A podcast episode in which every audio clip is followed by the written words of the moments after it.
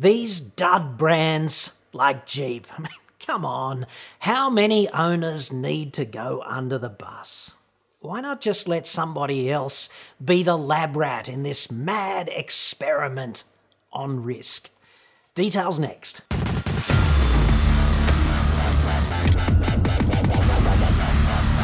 I'm John Cadogan from AutoExpert.com.au and I get new cars cheap for buyers here in Australia. Hit me up on the website. Like that.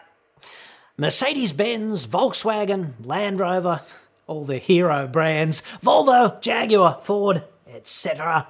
How many owners do they actually need to betray before some people just wise up? One more thing are Jeep's reliability issues a thing of the past? Would a Jeep Grand Cherokee V6 diesel in the overland trim level be a worthwhile purchase? Or am I still looking at the wrong options? Yeah, Patrick, you are. Still wrong, dude.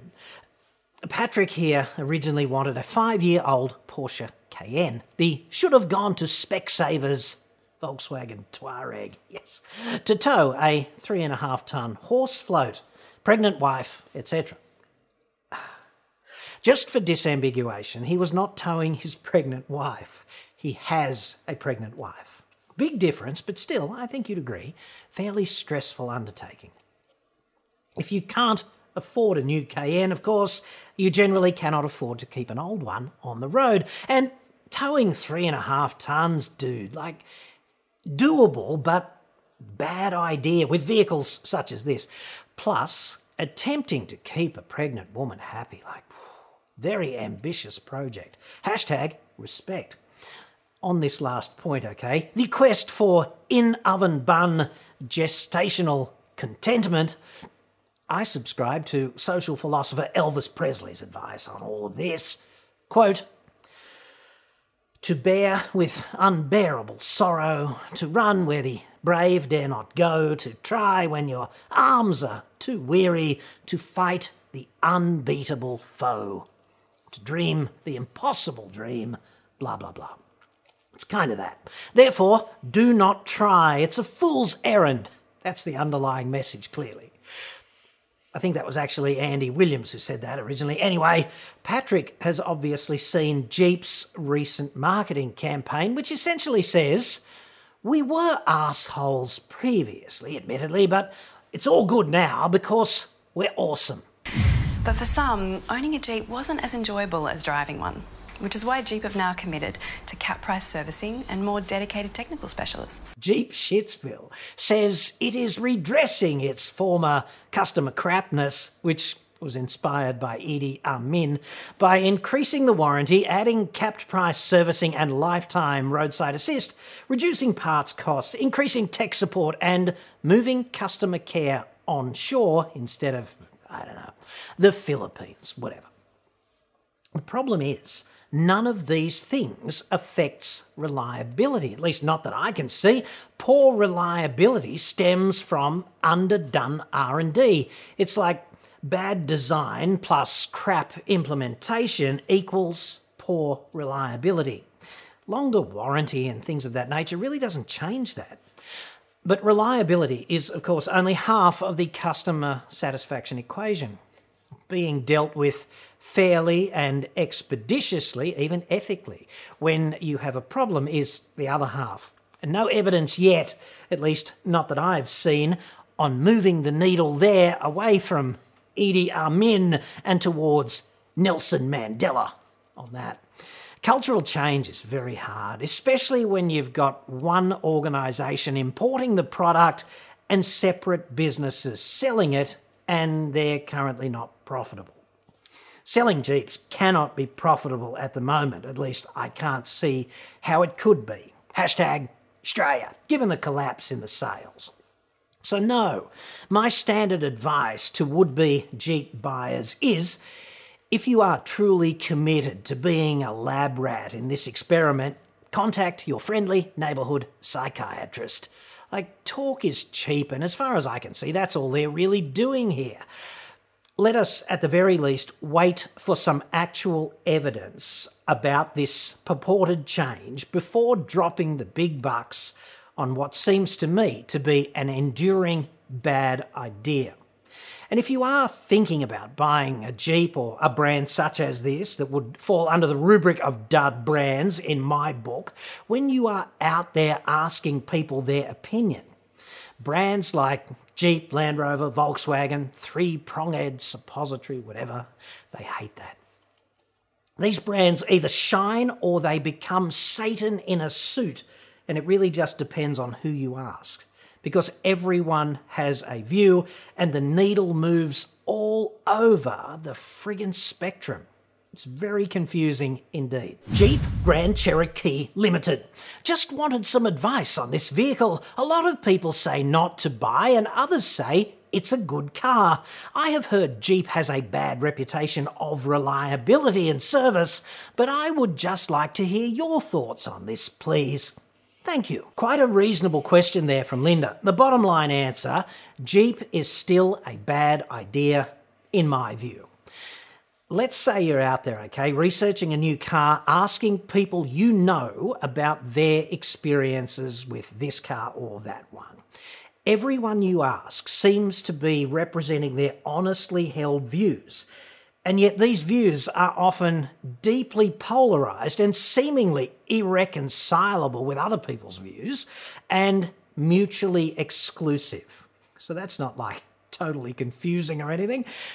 Jeep cannot be both stellar and also Satan in a suit, right? And yet, owners you ask will vote either way, and they tend to be at the extremes of the spectrum. They're either great or they're shit, yeah?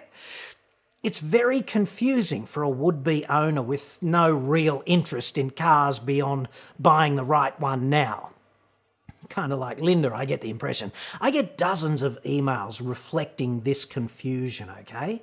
Most people considering these dud brands, I get the sense that they kind of know or they strongly suspect that this is a bad idea, but they are also emotionally enamored, and that's quite dangerous, you know, because the gravitational pull of a brand can be quite strong indeed. And yet, the stories of underdone engineering and malevolent customer support are far too prolific and credible to ignore completely. But these act on a different part of the brain, right? Like the attraction goes straight into your id, whereas the part that screams bad idea kind of hits you in the intellect. So you end up quite conflicted indeed, you know, upstairs you can want something that's a very bad idea. And we do that all the time. We humans, like, take the boss's secretary, secretary, Tiffany. She's always a bad idea, okay? She's hot and reluctant to take no for an answer, seemingly. And I'd suggest this is exactly that. It's reward versus risk. And we all so want that dopamine hit. It's a conflicted state to be in. And because you know what you really want, confirmation bias in your research can be so friggin' insidious. So perhaps you go out and look for and find that dude out there who has thrashed his Grand Cherokee for 300,000 kilometres or something, and it was friggin' bulletproof, mate. Despite never being serviced and all valid attempts to break it. So, there's your evidence, justification, whatever. Like, if you're a hammer, everything looks like a nail, okay? And that essentially is confirmation bias. The real problem here is metadata and bad conclusions. And I know this all sounds very hoity toity or something, but it's really quite simple. Almost everyone takes their own personal experience of just one vehicle and they extrapolate it up to be the brand.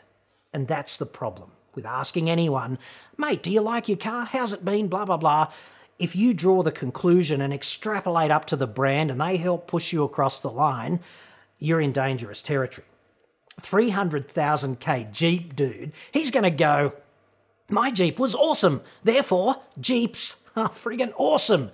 And dude whose Jeep continually went poopy in its trousers and was off the road for like six months and then slapped him with a $25,000 repair bill, he's going to go, Jeeps of shit, mate. The balanced view of all of this, right? Do not take a metadata sample of one experience and extrapolate it up. If you do this, it's indefensible and entirely unhelpful, and yet everyone does it with cars, seemingly. Even with the bad brands, okay? To be fair, most owners have really good experiences. And note that I did not just say that owning a Jeep is a good idea, because it is absolutely, emphatically not, in my view.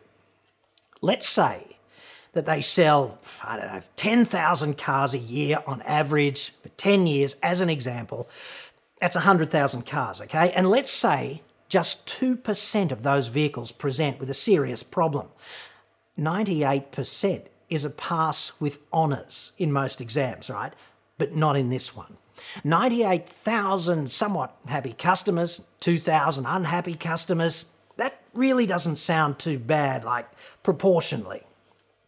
Let's say that they go and turn half of those frowns upside down by fixing the problem efficiently in a low or no cost way. So all of a sudden, we're up to 99,000 happy customers out of 100,000. But let's say the balance of 1,000 customers gets properly bent over. You know what I mean? That's the problem, okay? Unhappy customers, even of the dog brands, are a proportionally small group. Somewhat vocal, but proportionally small. Their experiences are unrepresentative of the median ownership experience. And this means the dog or otherwise status of a brand is defined not by the average experience, but by the worst experiences. It's kind of an undemocratic process when you think about it. Certainly not a majority verdict. Whether you should buy a Jeep, I guess that depends upon the strength slash depravity of your attraction, right? And of course, your capacity to tolerate risk. Tiffany is dead hot, okay? But if you get caught, you might lose the kids and the house. Either way, it's a choice, and you should quantify the risk and the reward maybe you really love that vehicle deeply and also what you know it says to others about you. Because the badge is about that, right? It's like status. And the pro tip there is nobody actually gives a shit about that stuff except you. Status is, let's be kind, epistemically subjective. If the failure rate is just 1%, the risk does seem pretty low. And I'm talking customer experience failure here, not mechanical failure. 99 happy campers for every disaster. Why not just roll the dice? The odds are way better than Russian roulette, right? And they're overwhelmingly stacked in your favour workplace safety is exactly like this. And so is driving. You know, risks are much lower than 1% in these contexts. But the consequences are also pretty high and they need to be oxygenated. So here's a thought experiment on 1% risk and how it might affect you, just for perspective, okay? I have to reiterate thought experiment, totally hypothetical. Do not attempt this at home or anywhere else. Let's say you go to a five star hotel for some know, small function, a family thing, an industry thing, it doesn't matter. 100 people, just like you, all jammed into a cramped little five star ballroom. The MC steps up, taps his you know, spoon on his glass, and he says, Welcome. Just for kicks tonight, we've put a hand grenade under one of your seats. Yes. Not to worry though, it's only a very small hand grenade, carefully designed by experts to kill just the person sitting directly atop. When I click this button, in 10 seconds, we'll see exactly who the unlucky loser is. And then everyone left will each receive an envelope with $100,000 in it. Yes. For you, of course, there is only a 1% chance of being Hamburger Boy, and a 99% chance of ending the night $100,000 richer. And who doesn't want that?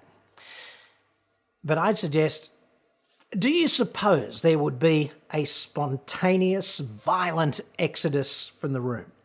I think there probably would. I think I would leave.